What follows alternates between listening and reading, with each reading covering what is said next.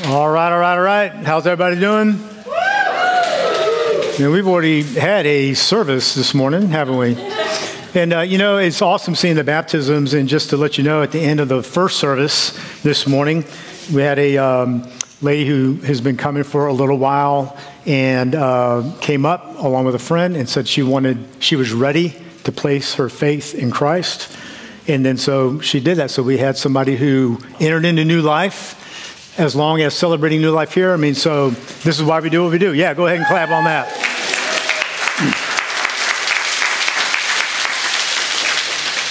All right.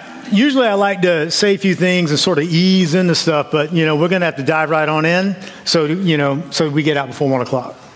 Yes. yes. All right. Just kidding. You know, we're not, we're not going to be, anyway. But uh, let's go ahead and pray. And then, uh, and then we'll read and we'll jump into the message. Father, we thank you this morning, Father, just for the celebration of your grace. God, I, I just I, I thank you, Lord God, for your sons and your daughters who are gathered here. We thank you how you opened up our eyes by your Spirit to see the reality of what Christ has done for us. The Father God, that we came to that moment in time where we saw ourselves in light of who He is, and Father became convinced of the reality of His death, the shedding of His blood for the remission of our sins, that how you took our sins and you poured it out on Him that we could become your sons and your daughters, and you removed our sins as, far as the east is from the west. The Bible says, Lord, that you cleanse us and you make us whiter than snow. So, Father, we thank you for the work of your Spirit in our lives. We thank you for the work that you're doing among us. Father, we pray now that as we look into your word this morning, Lord God, that you will just by your Spirit open up our hearts. Father, I pray, Lord God, that you will help me to communicate in a, in a manner that is clear, that, Lord God, that you would anoint me to communicate exactly what you would want to communicate, nothing more, nothing less. Father, we love you and we thank you. And it's in Christ's name that we pray. Amen. All right, so we are continuing uh, a series in Colossians, and we're going to be our, our uh, passage for this morning actually starts in Colossians chapter 3, verses 18 through the first verse of chapter 4. Uh, but what I'm going to do, uh, we're going to read that, but I want to back up to verse 12. And the reason why I want to back up to verse 12 and lead in with that is because um, as Pastor Brandon, as we have been going through Colossians, one of the things I've appreciated about how he has been uh, teaching us through this book is that with every message, reminding us about the why.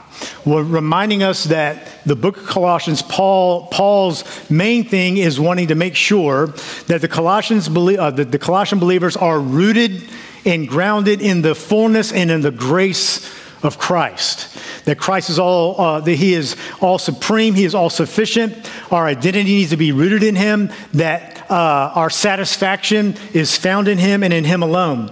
And uh, so I appreciate that because as we um, are going into verses 18 uh, through the first verse of chapter 4, things are, are, are Paul is going to begin to sort of get into our kitchen, as they used to say back in the day. Uh, Paul's going to be dabbling into our business just a little bit. And uh, so the thing is, is to remember as, as we get into this, is that when we are looking at the verses we're going to look at, it's set within this larger context, once again, of God's grace, Christ's sufficiency, and, uh, and the fact that we are satisfied totally in Him. So I'm going to read starting in verse 12, and then we're going to read through the first verse of chapter 4, and then, uh, and then we'll, we'll jump on in. Paul writes, he says, Put on then, as God's chosen ones, holy and beloved, compassionate hearts, kindness, humility, meekness, and patience, bearing with one another, and if one has a complaint against another, forgiving each other. As the Lord has forgiven you, so you also must so you also must forgive. Above all, put on love, which binds everything together in perfect harmony. I'm to I'm gonna go ahead and read that again because we don't want to blow past that. The Bible says that God is love, right? And so love binds everything together. Everything we're going to talk about this morning, everything that we've been talking about, it is all saturated in the fact that God is love. So Paul says, above all, These things put on love, which binds everything together in perfect harmony. And let the peace of Christ rule in your hearts, to which you were indeed called into one body. And be thankful. Let the word of Christ dwell in you richly, teaching and admonishing one another in all wisdom, singing psalms and hymns of spiritual songs with, uh, with thankfulness in your hearts. And in whatever you do, in word or deed, do everything in the name of the Lord Jesus, giving thanks to God the Father through him. Therefore, is implied, wives, submit to your husbands as is fitting to the Lord. Yeah, you can see why I didn't want to start right there. Because if I start right there, I lose half I just lose half of you right away, right? You know, and so we want to make sure that we have the context, all right? And so the context of the book of Colossians is, is, a, is a whole thing when we think about what Jesus has done. What, what is the ultimate thing that Jesus did? Jesus, he is the creator of all things. The Bible says he is the sustainer of all things, that by him and through him, all things were made, and all things are held together by him. But in order to save you and I, who were broken through our sin, our selfishness, and our rebellion, what did the King of creation do? He submitted himself to be clothed. Don't, don't, don't miss that. He submitted himself to be clothed in human flesh, the ultimate humility. I mean, think about it. He is righteousness. He is holiness. He is glorious. He is the king of creation, yet he wraps himself in human flesh. It is the ultimate act of submission and humility. And because of that, Paul says, Wives, submit to your husbands as is fitting to the Lord. Husbands, love your wives and do not be harsh with them. Children, obey your parents in everything, for this pleases the Lord. Fathers, do not provoke your children lest they become discouraged. Bond servants, obey everything, those that are your earthly masters, not by way of eye service as people pleasers, but with sincerity of heart, fearing the Lord. And whatever you do, work heartily as for the Lord and not for men. Once again, tying us back to the why. Work as for the Lord, not for men, knowing that it is from the Lord that you will receive your inheritance and your reward. You are serving the Lord Christ. For the wrongdoer will be paid back for the wrong that he has done, and there's no partiality. Masters, treat your bondservants justly and fairly, knowing that you have a master in heaven. So, um, as we jump into this and as we begin to look at, and what we're going to do is, is focus in on, uh, on, on the verses starting in, in verse 18. And one of the things I, uh, that I want to do here in this first part of this message is I, I want to I want to set up things from a principled standpoint. And what I mean by that is, is this, is that there are principles, right, in, in God's words that we live by. If something is a principle, what that means is, is that it is, it is always applicable, and it's, a, it's applicable across time. It's applicable no matter who we are. It's applicable no matter uh, what stage of life you're in, what social status you have. A principle is, uh, is always true. So, for instance, one of the basic principles of, of, of God's word is this Matthew chapter 6 says this Seek first right? The kingdom of God, and everything else shall be added. That's a, that's a basic principle. We seek Christ first. We seek the kingdom of God first, and then everything else in life flows out of that. Paul in Colossians is really nailing that, that mindset. Pastor Brandon called it kingdom down living. Uh, I like that term, kingdom down living. It reminds me of the Lord's Prayer, right? Our Father who art in heaven, hallowed be thy name. Thy kingdom come, thy will be done. Where? On earth. How? As it is in heaven. So what we what we see here is this is that the heavenly reality is reality. We seek first the kingdom of God because the kingdom reality is reality. The heavenly reality is reality. And the heaven reality invades or moves into the earthly reality. Now, we know that the, the, the material things, the, the, what we see, what we can hear, what we can taste, what we can touch, what we can feel, the material reality is, is, the, is the reality that we, that we live in. But we also know from the scripture that the materiality is it's corrupted, it's stained, and it's broken by sin Right. I don't really need to go into a lot of detail. Uh, I think everybody will agree. If you take a look around at the world around us, there's all sorts of brokenness in the world. Something has gone horribly wrong. And what's gone horribly wrong is sin. And sin is responsible for all of the brokenness that we see around us, whether that's war, sickness, disease, uh, uh, whether that's people unable to, to get along, divorce, uh, selfishness, pride, uh, selfish ambition that the Bible says leads to every evil work. Our world is defined by the selfishness of man. So, we live as kingdom people when you place your faith and your trust in what Christ has done. And we talked about this uh, uh, about a month ago. When you place your faith and trust in what Jesus has done, what he does is that he extracts you out of the domain of darkness and he transfers you into the kingdom of his dear son. So when that lady at the end of the first service came and said a simple prayer to place her faith and her trust in Jesus at that moment in time, as soon as she said, Jesus, you're my Lord, thank you for being my Savior, she was delivered from the domain of darkness and she was born anew in the kingdom of light. She received at that time what the Bible calls a divine nature. Second Peter talks about this in uh, 2 Peter chapter 1. It says this that God's divine power has granted to us all things that pertain to life and godliness through how? The knowledge of Him who has called us into His own glory and excellence, by which He has granted to us his precious and very great promises, so that through them you may be, uh, become partakers of the divine nature, having escaped the corruption that is in the world because of sinful desires. And so, my point that I want to make about all that is that as soon as we are delivered out of darkness and we are delivered into the kingdom of the Son, God, by the Holy Spirit, we are, we are born anew. We are born, the Bible says, of incorruptible seed of the divine nature.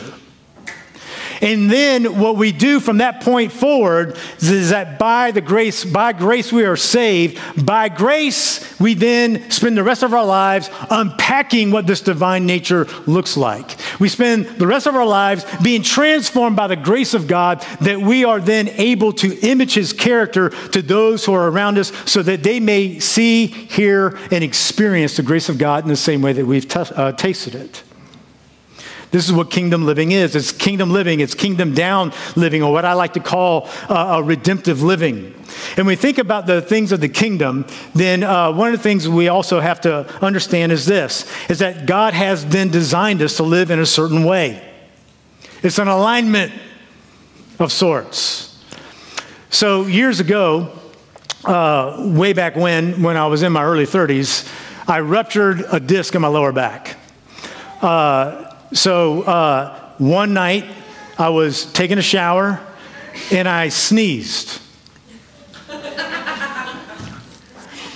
Okay, look. I just challenge you, but do this at your own risk. The next time you need to sneeze, try, stifling, try stifling it and see where all that energy goes. right to your lower back. All right. That was the sneeze that broke Charles's back. But leading up to that, for, for years, what had happened was, is that there was, a, I, I, uh, years before that, I remember I was, uh, uh, I was actually doing some ironing, godly men iron. Um, I was doing some ironing, and my, and my son came in. He was about three or four at the times, and he wanted me to pick him up. And instead of turning towards him, you know, and bending down and engaging the low back and picking him up, I bent sort of weird and got this odd angle. And when I picked them up, I felt my back just immediately just cramp up, right? Just threw my back out. And so my, my, my lower back knotted up, you know, put ice on it. it. took several days. You know, I felt like I was rocking crooked and, and all that. It took several days to, to get it right. But then after that, over the uh, course of the next several years, what, um, what I began to notice is that pain began to shoot down from my back, down my right side, burned down my hamstring, and then I felt like I had a hot poker, like just jam, you know, jamming into my into my calf. And it was like that for for for uh, for months. I went to a couple of uh, uh, doctors and so forth. They're trying to work on it and, and these kinds of things. And before we could get it healed, you know, the disc blew. And when I find out after getting the MRI on the blown disc, um, is, you know, what the doctor began to, to, to tell me was, well, your disc was bulging. It was, it was out of alignment. And because your disc was out of alignment, that's why you were having all that pain. And then finally, you know, you had uh, the sneeze. And uh, I mean, literally, I never felt so much pain in all my life. I felt like somebody had taken a sledgehammer and just like pounded my, my disc. If you want a real good picture of what a, of what a uh, disc rupture is like, this is what I encourage you to do. After church, go over to Krispy Kreme, go get you a jelly donut. All right? Put it on the floor, and then just take your foot and go. Because you know what's going to happen? All that jelly is just going to ooze on out. And so when the doctor, when the neurologist put my MRI up on the, uh, up, up, up, on the screen for me to see, that's exactly what my disc looked like. It looked like a flattened jelly donut with all of the material on the inside uh, out, out there, and that's, that's what was causing me pain. But God was faithful. I got some really good drugs that dealt with my uh, pain, uh, the acute pain. I had relief. By the time I actually got to the MRI, I was relatively pain free, except for some fading stuff up and down my leg. So I didn't need surgery. And over time, things healed. Five years later, I'm at my mother in law's. I'm brushing my teeth. Put the toothbrush down, bend over to just swish some water in my mouth. And as soon as I bend over. I feel in here my disc, once again, uh, uh, another disc rupture. But all that, the point being is, is that the, the, the spine was out of alignment, causing this pressure. See, when we are in the kingdom of God, and this is where Paul is going, when he gets to wives, submit to your husbands, Paul has already spent three and a half whole chapters talking about context, talking about the why. Why do we do stuff? Why, uh, uh, why do we need to put on this new nature? And, and, and then why is it, wives, submit to your husbands? Why, husbands, love your wife? Why, children, obey your parents? Why, bond servants? Why, why all this stuff? All of it is rooted in, a, uh, uh, in the fact that in the kingdom of God, there's a certain way of living, and that's what we're going to explore right now. So, kingdom living consists then of responsibilities and rhythms. Responsibilities. God gives us all responsibilities that are inherent. In other words, uh, uh, you know, these are just responsibilities that are yours and mine because we're children of God. If you're married, you have a responsibility to your spouse. If you have children, you have a responsibility to your uh, uh, uh to your child. If you have a job, you have a responsibility to your coworkers and to your employer. These are inherent responsibilities that God gives to us all.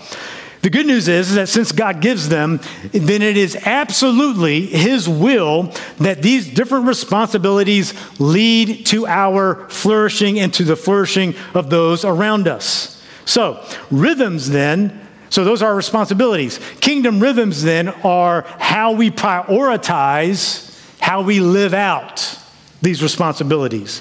There's a priority to these responsibilities. All of them, all of them are important but what I'm going to propose to you is that there, there's an order. We see this uh, reflected in the scripture in Matthew chapter 23, where uh, we have the recording of a lawyer coming to talk to Jesus, and he says to Jesus, Hey, what is the uh, most critical, most important commandment of them all? So Jesus answers, he says, Well, the greatest commandment is this to love the Lord your God with all your heart, with all your soul, with all your mind. This is the first and greatest commandment. And the second one is like it. In other words, the second one is important. It's not unimportant because it's second, it's important, but it's second. There's a first and there's a second, so there's a priority. There's, there's, there's an alignment, if you will. And the second one is like it love your neighbor as yourself. All the law and the prophets hang on these two commandments. So, my point being is this is that in the kingdom of God, there is a way of living. There's kingdom down living, and that kingdom down living has priorities. So, here in the Great Commandment, what Jesus is telling us is that the greatest thing that we can do, our greatest responsibility, is to love God with all of our heart, all of our mind, and all of our soul. Everything that's kingdom first living. Everything that we do, everything that we are, how we relate to people, how I relate to my wife, how I relate to my neighbors, how uh, the, who I am and, and, and my being flows out of the fact that I need to love the Lord my God with all my heart, all my soul, all my being, all my strength. In other words, the number one priority that I have in my life is to cultivate deep communion with Jesus. If I'm not cultivating deep communion with Jesus, if, if, if at some point in time I allow my faith to just to fall into religion, of checking off spiritual boxes, showing up where I'm expected to be, but there's no life in it. If I'm not cultivating communion with the Lord, and I'm getting a little bit ahead of myself, but if I'm not cultivating communion with the Lord, then I will go about how I relate to my wife through self. I will order my family through the lens of, of, of self. So Jesus says that the first and greatest command is to love the Lord with all your heart, mind, and soul. And the second is like it. In other words, the second commandment derives its validity through me observing the first one. So the second one finds its legitimacy in the first one being recognized. So Paul has outlined through chapters one, two, and three this whole dynamic because he's focusing in on the purpose uh, on the person uh, uh, of Christ and the purpose of Christ. And so he talks about the supremacy of Christ over all things and how he's reconciled us. He talks about the sufficiency of Christ and how in him and in Christ alone that we are brought to fullness, that we can only find our complete satisfaction when we are pursuing Jesus.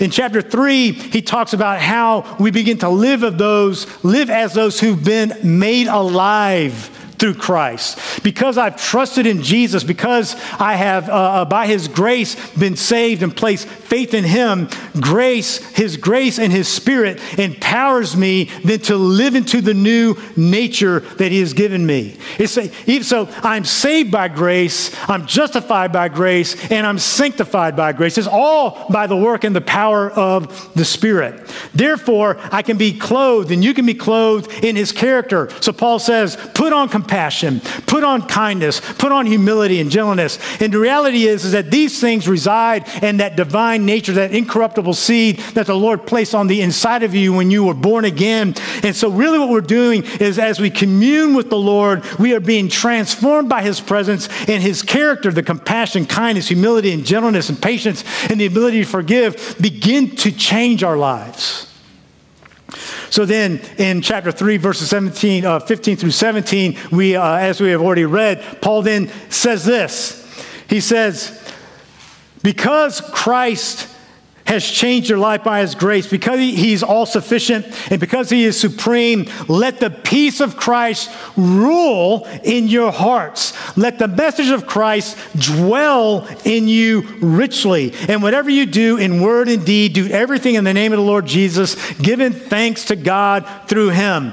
In other words, we could read this passage like this Paul says, Let the peace of uh, Christ rule in your hearts. Let the message of Christ dwell in you richly. Therefore, wives and husbands, children and fathers, bondservants and masters. In other words, everything that we're going to talk about as it relates to marriage, family, and work flows out of letting the peace of Christ rule in my heart rich. Allowing the, the grace of Christ, the gospel of Christ to dwell, to dwell richly on the inside of me.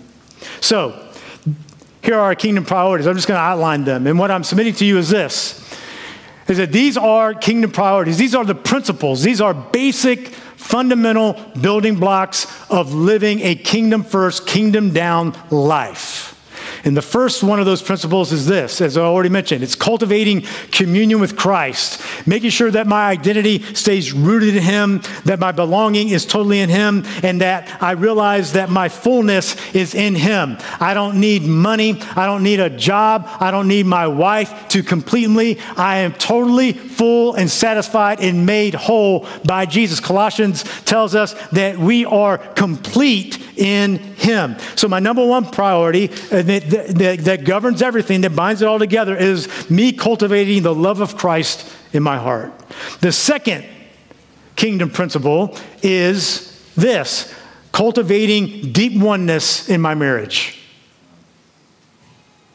Cultivating deep oneness in my marriage. So first, first priority, cultivating communion with Jesus. Second priority, cultivating deep oneness in my marriage. My marriage, uh, my, my, my wife and I walking together towards Jesus to mirror the unity of the Trinity so that our marriage and our family becomes an example of Christ's love for people. The third priority is this is cultivating a culture of faith in my family that my family and my household is a, is a culture where there's encouragement and there's people there's discipleship we're making disciples and we're being disciples. And then the fourth priority is cultivating my calling or cultivating my work as mission understanding that what God has me doing for uh, uh, what God has me doing in my vocation or in my work, that it is full of purpose, that, that it is not just work, it's not just a job, but God has endowed it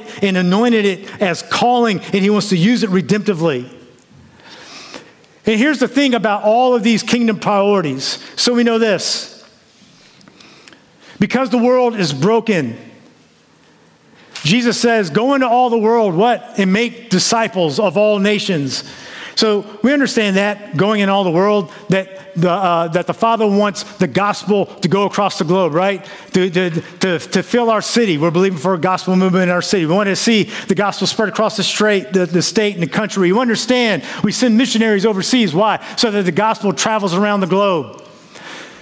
But there's another way that the Lord wants the uh, gospel to travel that has to do with the world. That word world in the Greek also means world systems.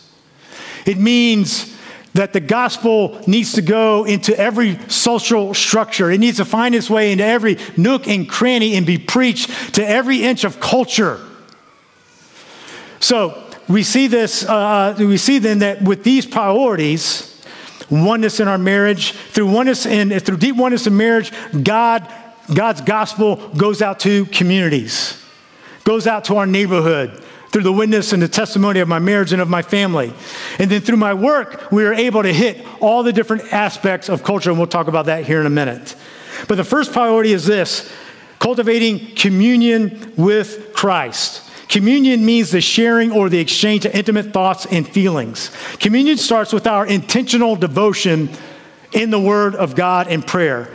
So, all through chapter one of Colossians, Paul is saying, Be filled with the knowledge of His will, be filled with all knowledge and spiritual wisdom, be increased in the knowledge of God. And these things, man, I think about that. And how do we do that? We do that by spending time in God's Word. Pastor Matt already talked about this during, during the announcements, but we, it, it's the aspect of I, I, I cultivate communion with Christ, understanding that every time I open up His Word and every time I begin to read it or begin to meditate on it or begin to pray through it, that even if I don't feel a thing, the moment I open up this book and I come before the Lord and I say, I'm going to take this 15 minutes or this half hour or however long you want to take. But when I, when I set away, when I set aside my schedule, my agenda, when I set aside my, my, uh, uh, my plans and I say, Lord, I'm gonna, I'm giving you my full attention because I just want to know you. I want to love you. And when I open up this word, as soon as I incline my heart to know Jesus, this turns, this goes from just being a book with typeset on a page to being the God breathed word, illuminated by the Holy Spirit to be revelation into my heart. And I don't know how God does it, it's a work of the Spirit, but as I'm reading it, I'm being changed. As I'm reading it, I'm being clothed in kindness. As I read it, I, I, things are being, love is entering into my heart. It's, it doesn't matter if I feel anything, it's the intentionality. And look, I'm going to say this. Look, man, I, I, I believe in podcasts and all these kinds of things. But I'm talking about setting that time aside to intentionally block everything out and focus on the Word of God. This, it's not communion if I, my only time of, inter, of interacting with God's word is when I throw it on, you know, the, the Bible app as I'm rushing to my next appointment. That's good. It's supplementary, but it's good. But if we want the peace of Christ to dwell richly in our hearts, we're going to have to be intentional about culti- cultivating a place of communion to be with God and His Word. Paul goes on to say, he says this. Verse 11 of chapter 1 Be strengthened with all power according to his glorious might, for all endurance, patience, and joy. Give thanks to the Father. Continue in the hope of the gospel. Be strengthened with power. How many of y'all need power? You know, it's like, okay, to, to me, this gets a little more, a little more mystical. And look, and, and as I talk about this, you know, and, and, you know, in my own devotional life, I'm not, I'm not saying this as, hey, look at me or whatever. I'm just telling you what, what I do. There are times, you know, I, I, I have my time, my reading that I'm doing in the Word, and then, and then I close it, and then, I, then I'll just sit there. Just silent before the Lord. And in my mind, I'm picturing, I'm just, I'm just, I'm just in His presence. I remember uh, my dad passed some 12 years ago, but uh, especially in, in, uh, after I got married and had kids, when we go to see, see my dad, uh, the one thing I loved was just being able to sit at the kitchen table with my dad, drinking a cup of coffee, and just being there. We would talk, but then sometimes we're just there. And it would bring life to my soul. So sometimes you just got to be with God. You got to cultivate that intimacy. Because from cultivating that intimacy, everything else, everything else flows out of this. And so then the second, so that's the first and greatest priority. The second priority is marriage. Would you agree with that? I mean, when we're talking about the things that we're talking about, right? I mean, we can all understand how, you know, well, if I'm not cultivating communion with the Lord, how that impacts my marriage, my family, and my work. But, you know, we talk about marriage and, and kids and work and these kinds of things. It's, e- it's easy in life for these things to get, to get jumbled up. But I think we can all understand that if we uh, take our children and we make them the second priority, you're just asking for trouble. If I'm not cultivating deep oneness in my marriage with my wife, that impacts my children. If uh, things are out of sync with Angie and I, it's hard for me to really move out and function in my work. All right? So the Lord wants us to cultivate deep oneness in our marriage. He says, Wives, submit to your husbands as is fitting to the Lord. Husbands, love your wives and do not be harsh with them. What is marriage? Marriage is a covenant. It's a spiritual and legal commitment between a man and a woman to completely share their whole lives with each other exclusively until death do us part. Paul in Ephesians chapter 5 verse 31 says this, "Therefore a man, okay, all you men listen up. Therefore a man shall leave his father and his mother and cleave to his wife." In other words, don't be a mama's boy. Anyway, therefore, a man shall leave his father and his mother and cleave and hold fast to his wife, and the two shall become one. One flesh. Paul says, this mystery is profound. So he calls marriage a mystery. Why? Well, this mystery is profound because, and what I'm saying is that it refers to Christ and the church. However, let each one of you love his wife as himself, and let the wife see that she respects her husband. So, what we get from this is this is that marriage is an earthly example of the sacrificial, redeeming love of Jesus for his people. The family anchored by a vibrant marriage that is rooted in Christ are the building blocks of the kingdom, and also the family then becomes a missional community to neighborhoods. So, as I said earlier, non Christians should be able to observe a Christian marriage, one that is soaked in the communion of the Father and see Jesus' redemptive work at play as an example by how the husband and the wife are relating to one another. So, I'd like to say that this point of deep oneness is something I came up with. Is actually I, I rooked it from Tim Keller. Purpose of marriage, Tim Keller says, is deep oneness cultivated from this, from journeying together towards the glory of God. He says your spouse has to be your best friend, or you don't have have a marriage.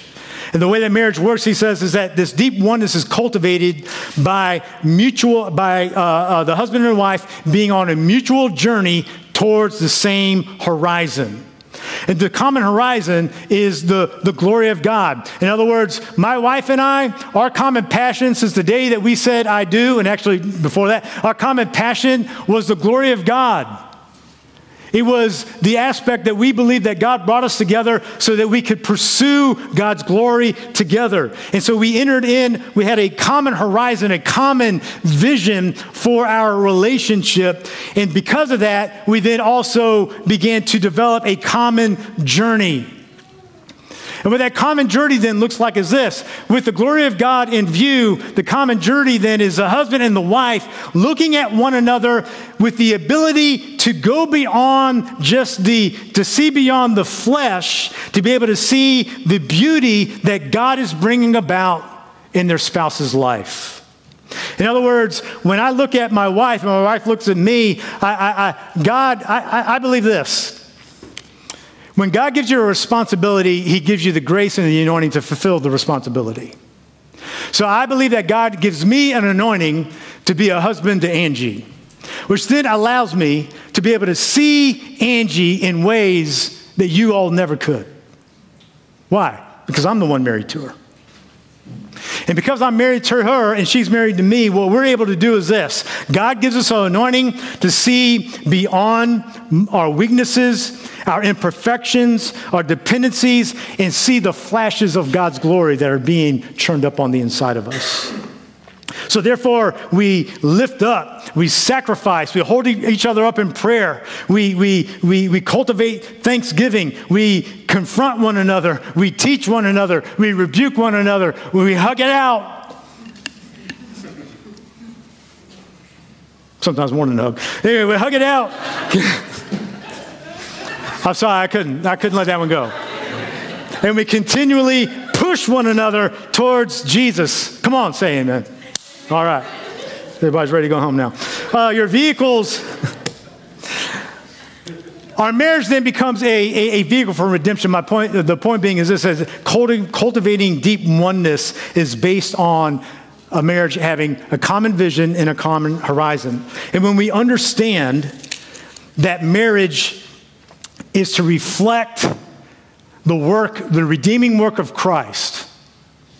So when I understand that my Savior submitted to be wrapped in human flesh. When he says, Wives, submit to your husband, all he is saying is, play your role in mirroring the image of Jesus. And then he tells the husband, Love your wife even as Christ loved the church. How did Christ love the church? He sacrificed, he crawled up on the cross. Congratulations, husbands. There's a cross Go get up on there. In other words, we sacrificially love our spouse. And why do I sacrificially love my spouse? And the only reason why I have the grace to be able to do that is because what Christ has done. That's my role in imaging Jesus through my marriage. Keller goes on to say that self centeredness is the main enemy of marriage. He defines submission as the ability to give yourself to another, to give up your rights, to serve another's interest ahead of your own, to submit your own concerns for the good of another, to defer your desires to help another reach their desires. This is what covenant marriage looks like. It's me pursuing the interests of my wife and trusting that she has mine in, in view as well. A great marriage are two people who see their self centeredness as the main problem in their relationship. So, how do I crucify self centeredness in my life? I crucify self centeredness in, in, my, in my marriage by serving my wife through sacrifice. How does my wife crucify selfishness in our relationship? She does that by respecting me, by loving me, by giving me, by affirming me, encouraging me. So, that's cultivating deep oneness. As we do that, then we begin to cultivate faith in our families. And so, the, obviously, cultivating faith in a, in a family starts with the husband and the wife with the husband and the wife uh, uh, uh, walking in a healthy relationship together. I'm not going to spend a lot of time here talking about children obey your parents because I'm just going to say simply, children, obey your parents. Why? Because it's going to go better for you. It, it's going to go better for you. but it says this it says, Fathers, don't provoke. In other words, fathers, don't, don't stir up contention and strife. Fathers, you know, when it says fathers, of course, you know, it stresses fathers not because uh, uh, moms don't have a role. It's, he, I believe Paul is stressing fathers here because fathers are, the, are honestly are the ones that get most distracted by other stuff, by doing things. And so Paul is saying, fathers, don't provoke don't start contention and strife with your children, but cultivate a culture of faith in the family. It starts with you. By being the head of the house means being the spiritual leader of your house. In other words, fathers, we should be leading out to our children so that they can see what following Jesus looks like. We should be setting the example for communion, to devotion in the word, prayer and worship, in obedience and engagement with God's people. The emphasis on the, on the, uh, is, is on the father to lead these things to help, uh, uh, to help create that culture. And so the question I ask of myself, and I want to ask all you fathers, is this What is it that you want your kids to see in you? Because kids mirror back the culture of the home that we set. So, what is it that you want your children to see in you, and what do you want your kids to experience with you? What example do you want to set, what you set, but then also how do, how do your kids feel your presence? Do you prioritize having face time with them? And then the third calling, or the, uh, or the fourth priority, is cultivating mission as work. Now, in verse 22, it says, Bondservants, obey everything and uh, obey in everything those who are your earthly masters not by way of eye service as people pleasers, but with sincerity of heart, fearing the Lord. So we get to this part of the scripture, and it says bond servants and masters, and we're like, what? We got no bond servants in here. Now look, we don't have time unless you want to be here till one for us to break down about the, the culture that Paul's talking to, where he's having to address bond servants and slaves and all that. All right? Now, the good news for you is this is that back on August 5th, 2018, Pastor Brandon preached on this verse. So if you want a very uh, uh, uh incredible download about the culture of, uh, uh, of Rome at this time when Paul was writing to the Colossians and what a bondservant was and all that, I refer you to that message. Suffice it to say is this, though, is that Paul in no way endorses abuse forced labor, or subjugation of people. All right? Um, uh, so you're going to have to take my word for it if you want to have lunch. All right. So for our, uh, uh, so I do refer you to that message, but um, for our uh, purposes, though, is this: when Paul says, when he says bondservants or people serving, think about employees. When he says masters, think about those who are in a position of uh, being a supervisor, a director, maybe you know uh, a chief executive off, uh, officer, you know a, a business owner, no matter how large or how small. So we're talking about how is it that we show up in our work. So Paul says this. He says, when you are working, do this in whatever you do, work heartily as for the Lord and not for men. Knowing that from the Lord you will receive your inheritance as your reward, you are serving the Lord. And so the word calling in the scripture literally means vocation. And so earlier I said, by through uh, godly marriages and families, we that's part of God's plan for reaching neighborhoods. But how do we hit the different stratas of culture? How do we hit the different facets of, uh, of, of the society that we live in? This is how. Each and every day, when, uh, when you go off to work, when members of Redemption Hill or the church at large in Winston-Salem are going off to work, we have God's people who work in healthcare, who work in education, who work in city and county government, who work in manufacturing, who work in construction, who work in corporate America, who work for banks and businesses, who work in media, who work in tech, and I could go on and on and on. And what I'm saying is this, is that every time we uh, uh, go out of our front door, jump in a car, and go to work, God's people are being sent on mission into every aspect of our culture. So then the question then becomes well, how am I approaching culture? How am I showing up? And I'll just say this real quick and I'm going to close. When we show up for work, are we adding value? In other words, are those you work with, uh, are those you work with or work for better off because you showed up? You add value by relating and working through Christ like character, remembering that we serve the Lord. So, therefore, what does that Christ like character look like? Am I on time? Am I dependable? Am I humble as I relate to people? Am I kind? Am I moving out in love? Am I a team player? Do I sacrifice for the greater good?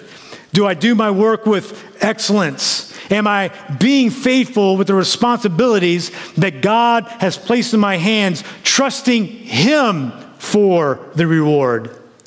See, I should be seeking the flourishing of those that I work with and also the company that I work for. You should be seeking the flourishing of those around you and for the people who employ you. And when we do that, the gospel is being demonstrated and doors are open for the gospel to be preached. So, church, as we close, I want to ask you as we go to communion here in a minute. As you take the communion elements, if you've trusted in Christ as your Lord and Savior, just take a moment and just come before the Lord and ask the Lord, Lord, do I need an adjustment? Are my priorities aligned? And look, there's, there's always grace, right? The, the hard thing about preaching messages like this is, you know, you talk about priority one, priority two, priority three, priority four, and it makes it seem like life exists in these nice, clear boxes with fine lines between them when we know reality means that there's overlap. Sometimes there's, there's a, I remember one time uh, uh, Angie and I, uh, was working, I used to work in sales, and I was offered a promotion, and I knew that promotion meant that I was going to be working 65, 70 hour weeks.